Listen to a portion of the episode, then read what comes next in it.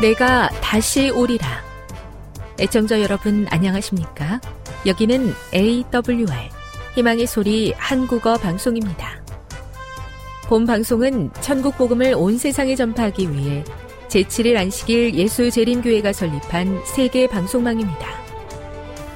AWR 희망의 소리는 유럽, 라틴 아메리카, 아프리카, 러시아, 아시아의 방송망을 통해 전 세계에 복음을 전파하고 있습니다. AWR 아시아 희망의 소리 방송국은 한국어 방송을 매일 5시간씩 송출하고 있습니다. 희망의 소리 방송은 인터넷과 스마트폰을 통해서도 언제나 청취하실 수 있습니다. 들으실 수 있는 인터넷 주소는 awr.org입니다.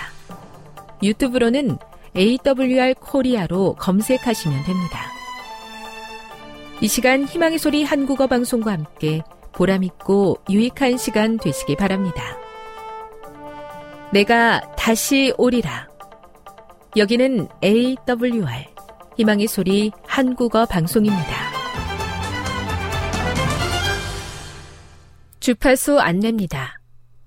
괌에서 송출하는 우리 방송은 한국 표준시로 새벽 1시 30분에 11,955kHz로 새벽 2시 30분에 15,530kHz로 새벽 5시에 9,700kHz로 3회에 걸쳐 송출하고 있습니다.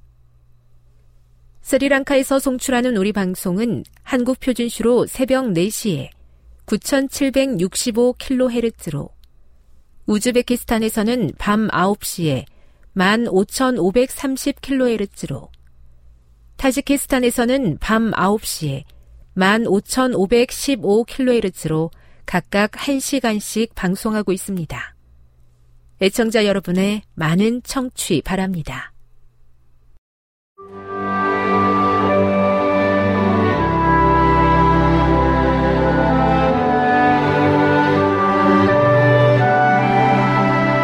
읽어주는 교과 제8과 그리스도로 꼴지은 삶 성령이 이끄는 말 8월 19일 안식일의 일몰 시간은 오후 7시 20분입니다.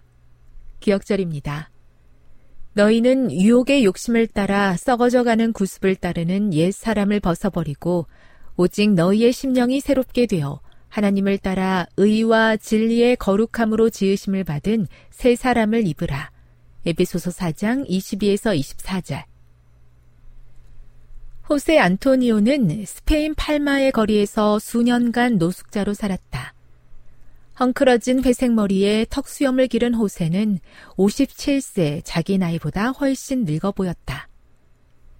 어느 날 미용실 주인인 살바 가르시아가 그에게 다가와 완전한 변신을 제안했다. 호세가 미용실 의자에 앉아 있는 동안 직원들은 열심히 엉킨 머리카락과 수염을 자르고 염색하고 손질했다. 그런 다음 호세는 새롭고 세련된 옷을 입었다. 마침내 거울 앞에 자신의 모습을 비추어 보았다. 호세는 눈물을 흘렸다. 이게 나라고? 완전히 달라졌잖아. 너무 달라서 아무도 날 못 알아볼 거야. 훗날 그는 말했다. 단순히 외모만 바뀐 것이 아닙니다. 그날 제 인생이 바뀌었어요. 에베소서 4장 17에서 32절에서 바울은 신자들이 완전한 변화를 경험했다고 말한다. 그들은 옛 자아를 벗고 새로운 사람으로 변화되었다. 호세의 변화와 다소 비슷하지만 이것은 단순한 외형적인 변화가 아니다. 이것은 심령이 새롭게 되어 의와 진리와 거룩함의 새 삶으로 바뀌는 것을 말한다. 이것이 바로 궁극적인 변화이다. 학습 목표입니다. 깨닫기. 하나님은 우리의 생활과 언어 생활이 그리스도를 닮아 새롭게 되기를 원하신다. 느끼기. 성령을 근심케 하는 죄악의 일과 악한 말을 버려야 하는 것을 느낀다. 행하기. 변화된 말을 통해 그리스도의 공동체를 세우고 세상에 용서와 사랑을 나눈다. 다음의 내용을 안교 소그룹 시간에 함께 토해 보십시오. 1. 인생이 완전히 새로워진 것 같은 경험을 한 적이 있습니까? 2. 나를 구원에서 멀어지게 하는 삶의 방식은 어떤 것입니까? 3. 그리스도를 배운다는 것은 어떤 의미이며 어떤 모양으로 나타납니까? 4. 그리스도의 새로운 공동체를 형성하고 세우는 말은 어떤 말입니까? 5. 잘못된 말이 하나님의 성령을 근심케 하는 이유는 무엇입니까? 6. 바울은 우리의 언어 생활이 어떤 모습이기를 기대합니까? 결론입니다. 하나님은 생명에서 떠나 죄 가운데 있던 우리가 그리스도를 본받는 새로운 삶을 살게 하셨다. 삶의 변화는 언어 생활에서 두드러진다. 그리스도인은 부정적인 말의 해악에서 벗어나 공동체를 세우며 은혜가 있는 말을 해야 한다. 우리는 구원의 날에 참여할 자로서 성령을 근심케 하는 언어 생활을 버리고 하나님의 용서와 사랑을 담은 말로 세상에 가마를 나누어야 한다.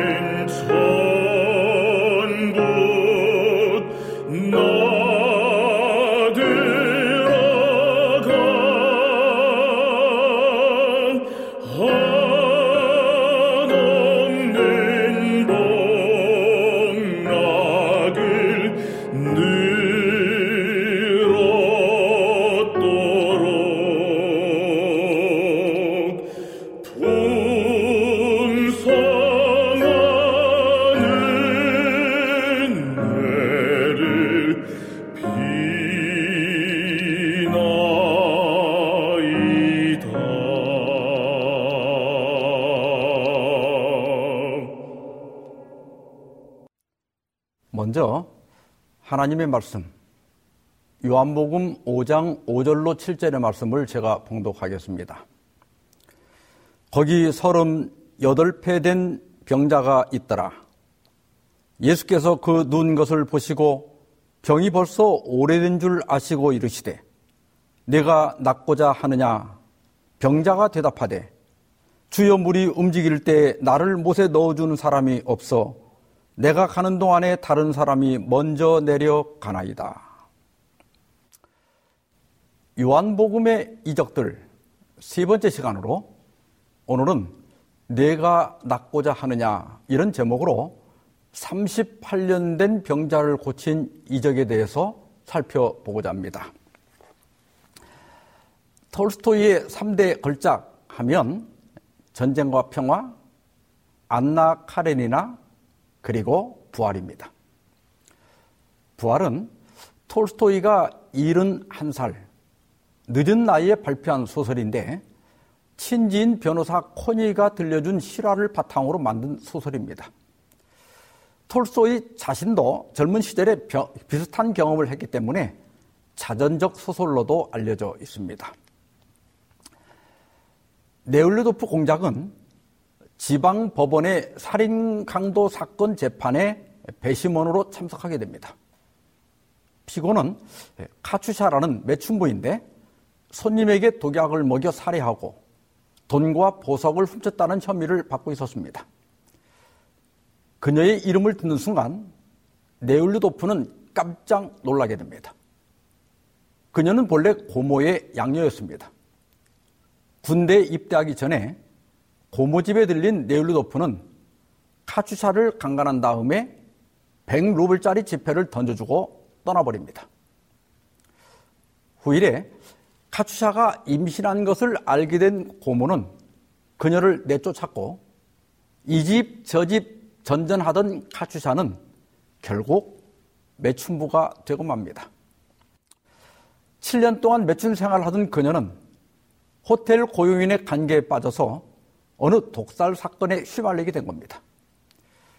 카주샤는 무죄가 분명했지만 결국 징역, 징역 4년을 언도받고 시베리아로 떠나게 됩니다. 네율루도프는 자신이 그녀를 사창가로 내몬 장본인이라고 하는 사실을 깨닫고 감옥에 찾아가서 용서를 빌면서 처원까지 합니다. 그러나 카추샤는 당신은 나를 믿기로 구원을 받으려고 하는 거죠. 이렇게 하면서 싸늘하게 거절합니다. 그럼에도 불구하고 네일루도프는 카추샤의 구명을 위해서 원로원에 상소했지만 기각이 되고 맙니다. 결국 카추샤가 시베리아로 떠나게 되자 네울루도프는 그녀를 따라갑니다. 한편 카추샤는 이송 과정에서 정치범인 시몬손의 사랑을 받으면서 여자로서의 자부심을 회복하게 되고 그리고 옷차림이나 말씨, 태도까지 변해갑니다. 사랑은 한 사람을 정신적 부활로 이끄는 위대한 힘이었던 것입니다. 네올루도프는 마침내 황제의 사면장을 받아냈지만 카추샤는 시몬손을 따라 시베리아로 가겠다고 말합니다. 착잡한 마음으로 그녀를 전송하고 돌아온 네올루도프는 한 여관방에서 성경을 읽으면서 새로운 삶을 살기로 결심합니다. 이 부분에서 톨스토이는 이렇게 말합니다. 약한 자들이 악을 교정한다는 것 자체가 애초에 불가능한 일이었다. 네올루도프가 여태 찾지 못한 해답은 바로 예수가 베드로에게 해준 해답과 같은 것이었다. 어, 이 말은 마태복음 18장 22절에 베드로가 몇 번을 용서해야 하는지 물었을 때 예수님께서 70번을 7번까지라도 하라는 그 말씀을 가리키는 겁니다. 다른 사람을 벌하고 교정할 자격을 가진 사람은 없다. 죄 없는 사람이 없기 때문이다. 그러므로 우리는 끊임없이 용서하며 살아야 한다. 이 소설의 제목이 부활인 것은 한 귀족과 한 여인의 정신적인 부활 과정을 그렸기 때문입니다. 오늘 본문은 38년 된 병자의 이야기입니다. 예수께서 6월절을 맞아서 예루살렘에 올라가셨을 때 양문 곁에 있는 베데스다라는 연못에서 그를 만나게 됩니다. 베데스다는 왼쪽 지도에서 보는 것처럼 양의 문 옆에 있는 연못인데 현재 비아 돌로로사 북쪽에 여러분 그 오른쪽 사진에 보이는 성 안내교회에 있는 한 쌍의 못이 확실한 것으로 인정받고 있습니다. 이 연못은 가끔 파동을 일으켰는데 전설에 의하면 그 파동은 천사가 일으키는 것이고 파동이 일어날 때 가장 먼저 물에 들어가는 사람은 어떤 병이든지 낫는다는 것입니다. 뭐 물론 과학적 근거가 없었지만 아마 그렇게 해서 병이 나은 사람이 어쩌다가 있었던 것 같습니다. 그래서 그 연못 주변에는 많은 환자들이 있었습니다. 그러나 막상 물이 움직일 때는 그나마 건강이 괜찮은 사람들이 먼저 뛰어들었고 정말 필요가 절박한 사람들은 못에 들어가는 것이 불가능했습니다. 예수님께서는 거기 있는 여러 환자들 중에 가장 절망적인 사람을 선택하셨습니다. 그 당시에 걷지 못하는 사람이 할 수 있는 일은 아무것도 없었습니다. 더구나 당시에는 이러한 심한 질병들은 대개 죄에 대한 하나님의 심판으로 간주가 되었기 때문에 다른 사람들의 냉대도 문제지만 스스로도 무거운 죄책감을 안고 살고 있었습니다. 그는 베데스다의 최고참이었습니다. 그래서 물이 움직이는 것을 제일 먼저 알아차릴 수가 있었어요. 그러나 뻔히 보고도 그는 물에 들어갈 수가 없었습니다. 그날도 물이 움직이는지 보려고 고개를 들었을 때 한 부드러운 음성이 들렸습니다. 내가 낫고자 하느냐? 질병을 오래 알아본 사람이라면 이 말이 얼마나 절실하고 얼마나 감동적인 말인지 알 겁니다. 그 병자는 애처로운 음성으로 자신을 못에 넣어주는 사람이 없다고 하소연을 했습니다. 이 병자는 오로지 연못에만 희망을 걸고 있었습니다. 그러나 그것은 헛된 희망이었습니다. 물이 똥할 때 스스로의 힘으로 못에 들어갈 수도 없었고 서로 먼저 들어간다 하더라도 마비된 다리가 나을 리가 없었기 때문입니다. 이 38년 된 병자의 처지는 우리의 영적 처지를 잘 보여주고 있습니다. 사도 바울은 로마서 7장 22절로 24절에서 이렇게 말했습니다. 내 속사람으로는 하나님의 법을 즐거워하되 내 지체 속에서 한 다른 법이 내 마음의 법과 싸워 내 지체 속에 있는 죄의 법으로 나를 사로잡는 것을 보는도다. 오호라 나는 곤고한 사람이로다. 이 사망의 몸에서 누가 나를 건져내랴. 바울은 자신 안에 두 자아가 있음을 고백합니다. 하나는 내 속사람이에요. 속사람이란 사고하는 우리의 지성을 의미합니다. 바울의 지성은 하나님의 법이 선하다는 것을 인정합니다. 그리고 생명에 이르게 할 극해명을 기뻐했습니다. 그러나 그에게는 또 다른 자아가 있었어요. 바울은 그것을 내 지체 혹은 내 육체라고 말했습니다. 그리고 그 지체 안에 하나님의 법과 대조되는 죄법이 있었습니다. 그것은 자신을 죄로 이끄는 악한 힘이었습니다. 바울은 이 두 자아가 싸울 때 항상 죄의 법이 이기는 것을 경험했습니다. 하나님께 순종하고자 아무리 결심하고 노력해도 잠깐은 가능했지만 결국은 죄의 법이 이기고 말았습니다. 오래전에 어거스틴도 주여 순교를 주소서 저에게 절제를 주소서 하고 기도할 때 또 다른 자아가 그러나 지금은 마옵소서 이렇게 하더라고 고백하였습니다. 바울은 자신을 사로잡는 것, 다시 말해서 자신을 죄수로 만드는 강력한 죄법이 자신의 지체 안에, 자신의 육체 안에 있다는 것을 깨달았습니다. 그래서 오호라 나는 곤고한 사람이로다. 이 사망의 몸에서 누가 나를 건져내랴 이렇게 탄식하고 있습니다. 그렇다면 이러한 죄의 법이 우리 안에도 있을까요? 그리고 그것은 어떻게 우리 안에 존재하게 되었을까요? 창세기 1장 27절에 보면 하나님께서 아담과 하와를 창조하실 때 하나님의 형상대로 창조하셨다고 하였습니다. 그래서 그들은 외모나 품성이 모두 하나님의 형상을 가지고 있었습니다. 그런데요, 창세기 5장 3절에 보면 아담이 130세에 하나님의 형상이 아니라 자기의 형상과 같은 아들을 낳았다고 하였습니다. 이것은 아담의 후손의 본성에 큰 변화가 있었음을 암시합니다. 아담과 하와의 범죄로 그의 후손들이 갖게 된 대표적인 두 가지가 있습니다.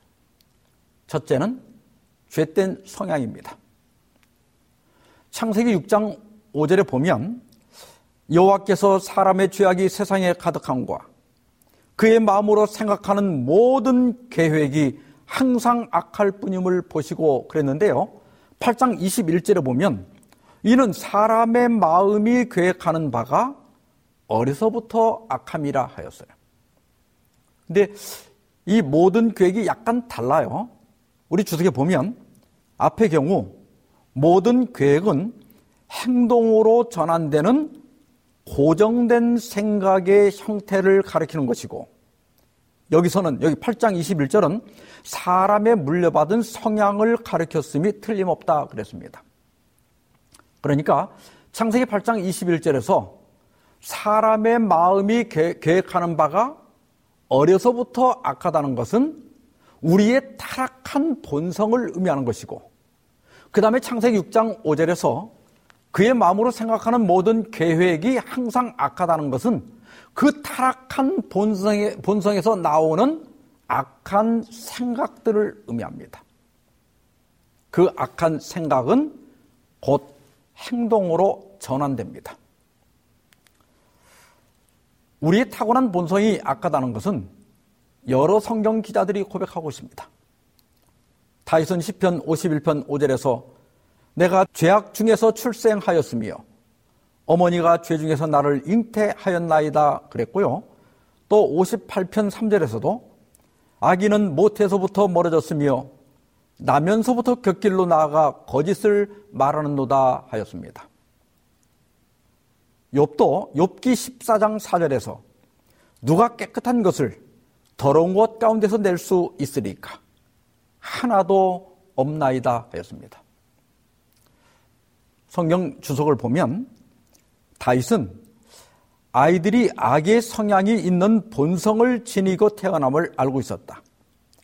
그는 자기의 죄에 대한 핑계거리를 찾고 있는 것이 아니다.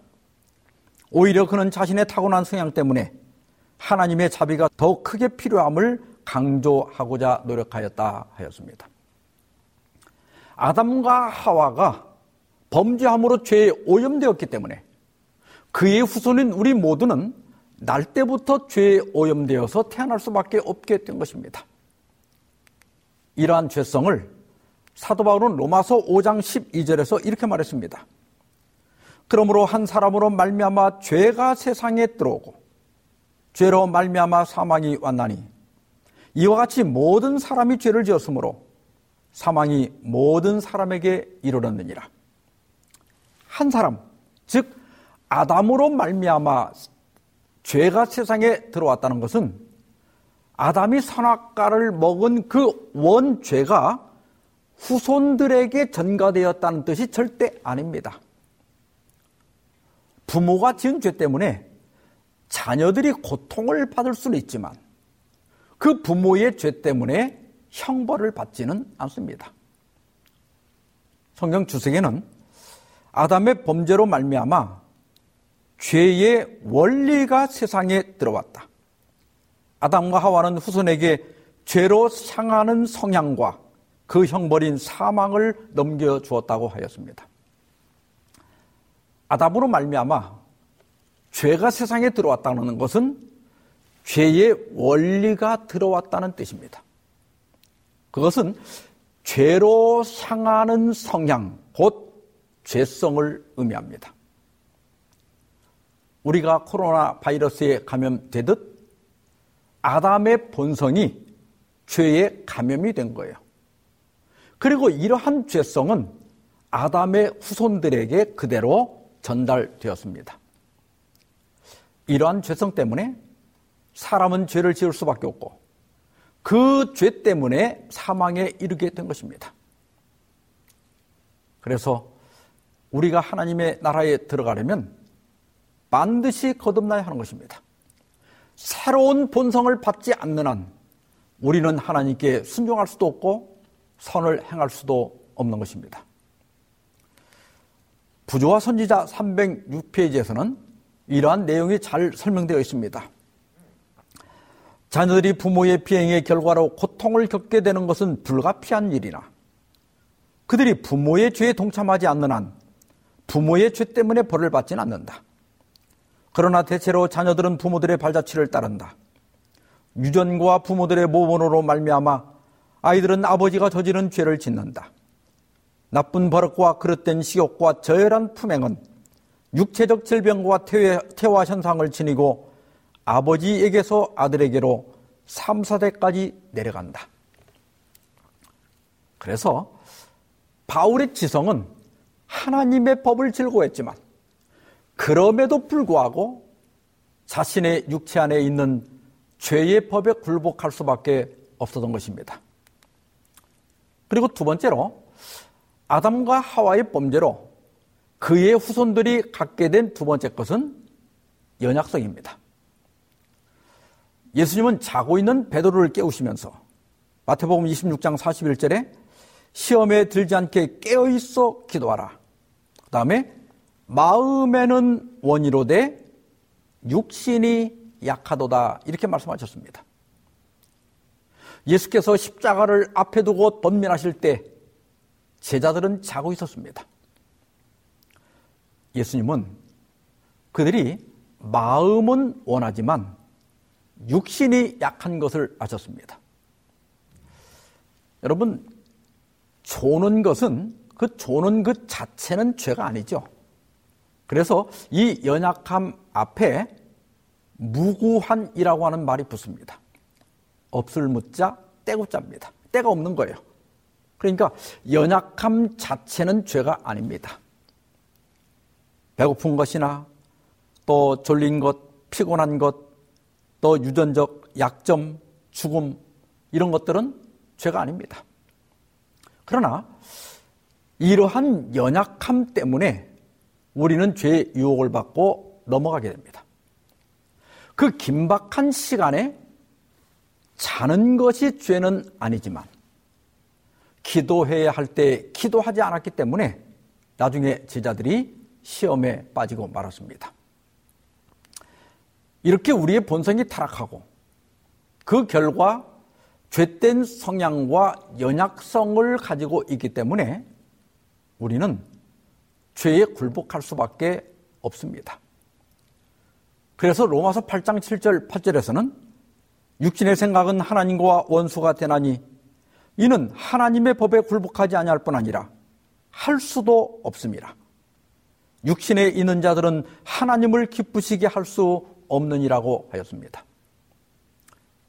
종교나 철학 그리고 현대 포스트 모더니즘에서는 인간의 본성에 어느 정도 문제가 있고 그것을 고칠 필요가 있다는 것을 인정하면서 나름대로 처방과 치료책을 내놓지만 그러나 성경만큼 인간을 철저하게 비관적으로 보지는 않습니다. 바울은 우리의 타락한 본성은 하나님의 법에 굴복하지 않을 뿐만 아니라 할 수도 없다고 단언하고 있습니다. 예수님께서도 요한복음 15장 5절에서 나는 포도나무요 너희는 가지라 그가 내 안에 내가 그 안에 거하면 사람이 열매를 많이 맺나니 나를 떠나서는 너희가 아무것도 할 수 없음이라고 말씀하셨습니다. 사람은 자력으로는 자신이 빠진 죄의 구렁텅이에서 탈출할 수가 없습니다. 우리의 마음은 악한데 우리는 스스로 그것을 고칠 수가 없습니다. 물론 교육을 받고 수양을 쌓으면 어느 정도는 나아지는 것처럼 보입니다. 그러나 정로의 계단 18페이지에서는 이렇게 말합니다. 교육과 수양과 의지력의 연단과 인간의 노력은 각각 상당한 분한을 가졌으나 이런 것들이 마음을 변화시키는 일에는 무력한 것이다. 이것들이 혹 행위의 외모적 단정을 만들어낼 수는 있다 할지라도 마음을 고칠 수는 없으며 생애의 동기를 깨끗게 할 수도 없다. 이렇게 그냥 막 사는 사람보다 인격 수양을 한 분들은 훨씬 나아 보이는 것이 사실입니다. 그러나 근본 마음이나 그 본성이 변한 것은 아니라는 겁니다. 악한 욕망을 자제할 수는 있어도 완전히 지울 수는 없는 겁니다. 우리는 새로운 사람으로 부활한 제2의 가추샤를 성경에서 만날 수 있습니다. 바로 막달라 마리아입니다. 예수님과 제자들이 베다니에 왔을 때 시몬이라고 하는 바리새인이 예수님 일행을 자기 집에 초대했습니다. 그는 전에 예수님께서 나병 예수님한테 그 나병을 치료받았기 때문에 잔치를 베푼 것입니다. 이 잔치에 마리아, 마리아도 참석했지만은 누가는 그녀의 이름을 밝히지 않고 그 동네에 죄를 지은 한 여자라고만 했습니다. 아, 아마 이 누가복음을 기록할 당시에 그 마리아가 살아 있었기 때문에 이름을 밝히지 않았을 겁니다. 근데 누가는 다른 데서는 일곱 귀신이 나간 자 막달라인이라 하는 마리아라고 밝혀 놓았습니다. 마리아는 매춘부였던 자신을 거기서 불러내어 새 삶을 살게 하신 예수님이 너무나 고마웠어요. 그래서 조용히 예수님의 팔을 붙잡고 울다가 눈물로 젖은 예수님의 팔을 자기의 머리카락을 풀어 닦은 후에 향유를 부었습니다. 근데 이것을 가만히 지켜보던 시몬이 속으로 뭐라 그래요? 이 사람이 만일 선지자라면 자기를 만지는 이 여자가 누구며 어떠한 자, 곧 죄인인 줄을 알았으리라. 여러분, 시몬이 어떻게 마리아를 이렇게 그 비밀한 것까지 잘 알고 있었을까요? 시대 소망 566페이지 보면 시몬은 그가 지금 멸시하는 여인을 죄 가운데로 이끌었었다. 그녀는 그로부터 심한 나쁜 짓을 당했었다.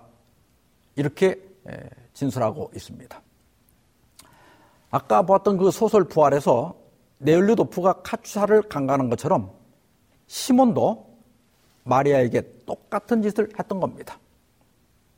삶에 어떤 문제가 발생했을 때 이것을 대하는 잘못된 유형이 두 가지가 있습니다. 하나는 신경증형이고 또 하나는 성격 장애형입니다. 신경증형은 너무 많은 의무를 짊어지려 하고 모든 책임이 자신에게 있다고 생각합니다. 그래서 비난의 화살을 자기에게 고정하고 자기를 학대함으로 복수하려고 합니다. 반대로 성격 장애형은 의무를 전혀 짊어지지 않으려 하고 모든 책임을 사회, 환경, 다른 사람에게 돌립니다. 그래서 비난의 화살을 타인에게 고정하고 타인을 원망하고 비난함으로 복수를 하려고 합니다. 그래서 신경증형은 자기를 괴롭히고 성격 장애형은 다른 사람을 괴롭힙니다. 물론 둘 다 잘못된 반응이죠. 카투샤나 막달라 마리아는 신경증형이었던 것 같습니다. 나쁜 일을 당했을 때 여러분 그건 사고입니다. 자기 잘못이 전혀 없어요. 그러므로 빨리 상처를 잊고 새로운 삶을 살면 됩니다. 그런데 신경증형은 그게 안 되는 거예요. 오히려 자책을 하면서 자기를 학대함으로써 복수를 하려고 합니다. 시몬에게 수치를 당한 마리아는 베다니를 떠나서 저 갈릴리 서쪽의 그 해변에 있는 막달라로 갔습니다. 아마 거기에 친척들이 있었던 것 같아요. 그러나 그것도 마리아에게는 도움이 되지 않았습니다. 자기가 더럽혀졌다는 생각이 그녀를 사로잡았어요. 그래서 점점 타락의 길로 빠져들었습니다. 그녀는 이제 죄를 지은 한 여자가 되고 말았습니다. 시대소망 568페이지에 보면 절망과 파멸에서 마리아를 건져주신 분은 그리스도셨다. 마리아는 그의 마음과 정신을 지배하고, 지배하고 있던 사기들을 일곱 번이나 책망하시는 그리스도의 음성을 들었다. 타락하여 그 심령이 사교의 거처가 되었던 자가 구주와 매우 가까이 교제하고 또한 봉사하는 자가 되었다. 예수의 발 아래 앉아서 예수에게 배운 사람은 마리아였다. 예수의 머리에 귀중한 기름을 붓고 눈물로 예수의 발을 씻은 사람은 바로 마리아였다. 마리아는 십자가 곁에 섰으며 무덤까지 그를 따라갔다. 예수의 부활 후에 무덤에 제일 먼저 나타난 사람은 마리아였다. 부활하신 구주를 처음으로 선포한 사람도 마리아였다. 저는 이것을 막달라 마리아의 부활이라고 말합니다. 큰 죄인으로 불렸던 그녀는 이제는 예수님을 가장 가까이 따르는 사람이 되었습니다. 예수님은 부활하신 후에 가장 먼저 그녀에게 나타나셨어요. 그리고 예수님의 부활을 가장 먼저 선포한 사람도 마리아였습니다. 이러한 부활은 막달라 마리아만 경험할 수 있는 것이 아닙니다. 우리도 얼마든지 새로운 사람으로 부활할 수 있습니다. 희대의 소망 568페이지 보면 예수께서는 모든 영혼의 환경을 아신다. 그대는 나는 매우 죄가 많다고 말하는지 모른다. 그대는 그럴 수 있을 것이다. 그러나 그대가 악하면 악할수록 더욱 그리스도가 필요하다. 그리스도는 울면서 참여하는 사람을 한 사람도 돌려보내지 않으신다. 그대가 악하면 악할수록 더욱 그리스도가 필요하다. 예수님은 친히 나는 의인을 부르러 온 것이 아니요 죄인을 불러 회개시키러 왔다고 말씀하셨습니다. 그분은 우리의 부활이십니다. 예수님은 죽은 사람도 부활시키지만 죽은 내 영혼도 부활시키는 분이십니다. 실수하고 망가져버린 나의 삶도 고치고 부활시키는 분이 바로 예수 그리스도이십니다. 여러분도 예수 그리스도를 통하여 영적 부활, 새로운 삶의 부활을 경험하기를 주의 이름으로 축원합니다. 다시 38년 된 병자 이야기로 돌아가 봅시다. 요한복음 5장 8절 9절입니다. 예수께서 이르시되 일어나 내 자리를 들고 걸어가라 하시니 그 사람이 곧 나와서 자리를 들고 걸어가니라. 여기서는 예수님의 치료가 다른 경우와 조금 다릅니다. 다른 곳에서는 내 믿음대로 될지어다. 혹은 내 믿음이 너를 구원하였다. 이렇게 말씀하셨어요. 그런데 38년 된 병자에게는 이런 믿음을 요구하지 않으셨습니다. 왜 그랬을까요? 그는 이 하체가 마비되었기 때문에 걸어 다닐 수가 없었습니다.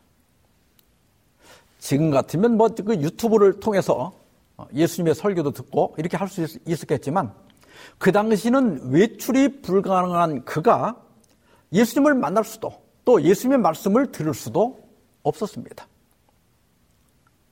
예수님을 전혀 몰랐기 때문에 그는 어떤 믿음도 가질 수가 없었습니다. 그래서 예수님은 그에게 믿음을 요구하지 않았습니다. 예수님은요, 우리가 가진 믿음을 활용하여 이적을 베풀기도 하지만, 그러나 친히 믿음이 없는 우리에게 믿음을 넣어 주심으로써 이적을 일으키기도 합니다. 예수께서는 일어나 내 자리를 들고 걸어가라고 말씀하셨습니다. 이제 병자에게 절호의 기회가 주어졌습니다.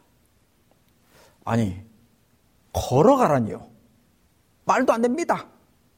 이렇게 하면서 거절할 수도 있고, 예수님의 그 말씀을 믿고 시도해 볼 수도 있었습니다. 38년 된 병자는 후자를 선택했어요. 그는 예수님의 말씀을 듣고 몸을 일으켰습니다. 그러자 놀라운 일이 일어나는 거예요. 38년 동안 꼼짝도 하지 않았던 다리에 감각이 돌아오고 근육이 움직이기 시작하는 겁니다. 여기 또한 사람의 부활이 일어나고 있었습니다. 그 사람이 곧 나와서 자리를 들고 걸어가니라. 언제 나왔다고요? 곧. 네, 곧. 사실 이 곧이라고 하는 말은 이 마가가 아주 많이 쓰는 말입니다. 요한은 마가보다 이 말을 훨씬 적게 사용했는데 바로 여기서 곧이라고 하는 말씀을, 말을 사용했습니다. 이것은 그 사람이 병들어 있던 38년이란 세월과 대조되는 단어입니다. 저는 뭐 보지는 못했지만 그 괜찮아 사랑이야라고 하는 그 SBS 드라마가 있었다고 그래요. 그 드라마 대사 중에 사랑을 어려워하는 지혜수에게 장재열이 이런 이야기를 들려줍니다. 여기 장재열 역을 맡은 사람이 조인성이었다고 그래요. 옛날에 어떤 마을에 깊고 깊은 동굴이 하나 있었어. 그 동굴에는 천년 동안 단 한 번도 빛이 든 적이 없었지. 천년의 어둠이 쌓인 동굴. 사람들은 그 어둠을 무척이나 두려워했지. 지금 너처럼.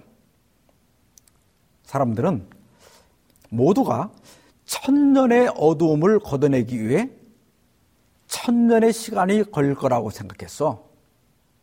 하지만 빛이 드는 건 지금처럼 한순간이야.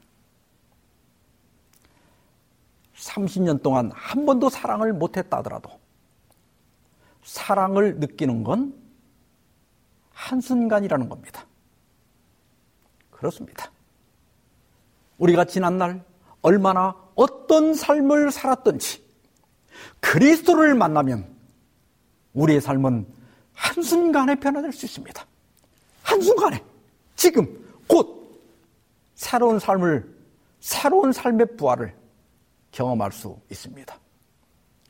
그래서 시대 소망 203페이지에 보면 우리도 같은 믿음을 통하여 영적인 치유를 받을 수 있다. 우리 영혼은 마비되어 있다. 그 쇠잔한 사람이 걸을 수 없었던 것과 같이 우리도 우리 스스로의 힘으로는 거룩한 생애를 살 수 없다. 예수께서는 그대에게 건강과 평안 가운데서 일어서라고 명하신다. 그대가 완쾌됐다고 느낄 때까지 기다리지 말라. 그의 말씀을 믿으라. 그리하면 그 말씀이 이루어질 것이다. 타고난 성격의 결함과 잘못된 악습으로 고통을 받고 있다면, 죄를 버리고 싶다면, 무언가 힘이 생길 때를 기다리지 말고, 일어나 걸으라는 예수님의 말씀을 믿음으로 받아들이고, 새로운 삶을 시작하기 바랍니다. 찬미가 503장에 우리가 잘 아는 나의 등 뒤에서라는 찬미가 있습니다. 1절 가사만 읽어보겠습니다. 나의 등 뒤에서 나를 도우시는 주, 나의 인생길에서 지치고 고나요, 매일처럼 주저앉고 싶을 때 나를 밀어주시네. 일어나 걸어라, 내가 새 힘을 주리니. 일어나 너 걸어라, 내 너를 도우리. 가추사가 새로운 사람으로 부활했듯이 38년 된 병자와 막달라 마리아가 완전히 새로운 삶을 살도록 부활시킨 그리스도의 능력이 오늘 지금 곧 저와 여러분이 새로운 삶을 시작하도록 우리를 새로운 삶으로 부활시키기를 주의 이름으로 기원하면서 오늘 말씀 마치겠습니다. 기도하십시다. 자비로운 주님, 이 시간 저희의 죄됨과 저희의 무력함을 고백합니다. 주님을 떠나서는 저희가 아무것도 할 수 없습니다. 일곱 귀신에게 사로잡힌 마리아를 해방시키시고 38년 된 병자를 걷게 하신 주님. 저희의 타고난 성격의 결함과 잘못된 습관과 아직도 버리지 못하고 있는 죄를 고치고 버릴 수 있는 믿음과 힘을 주시옵소서. 나아지기를 기다리기보다는 일어나 걸어라는 주님의 말씀을 믿고 지금 이 시간 새로운 삶을 시작할 수 있도록 힘을 주시옵소서. 예수 그리스도의 이름으로 기도하옵나이다. 아멘.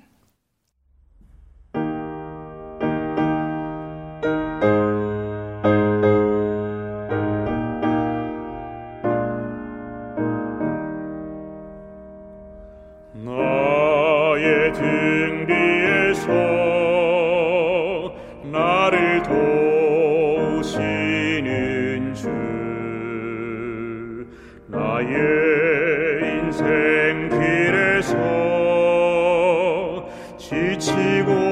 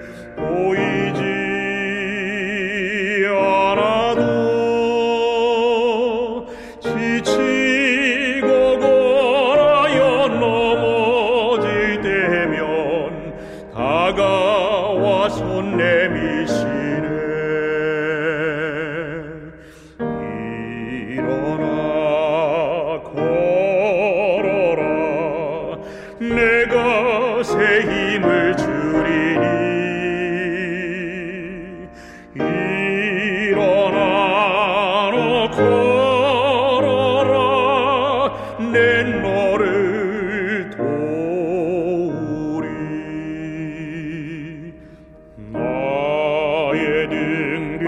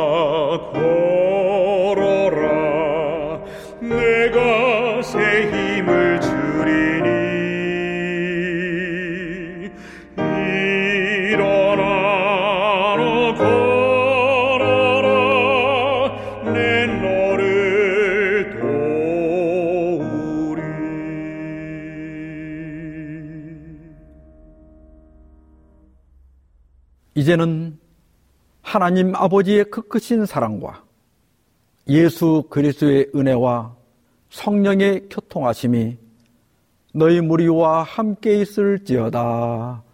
아멘.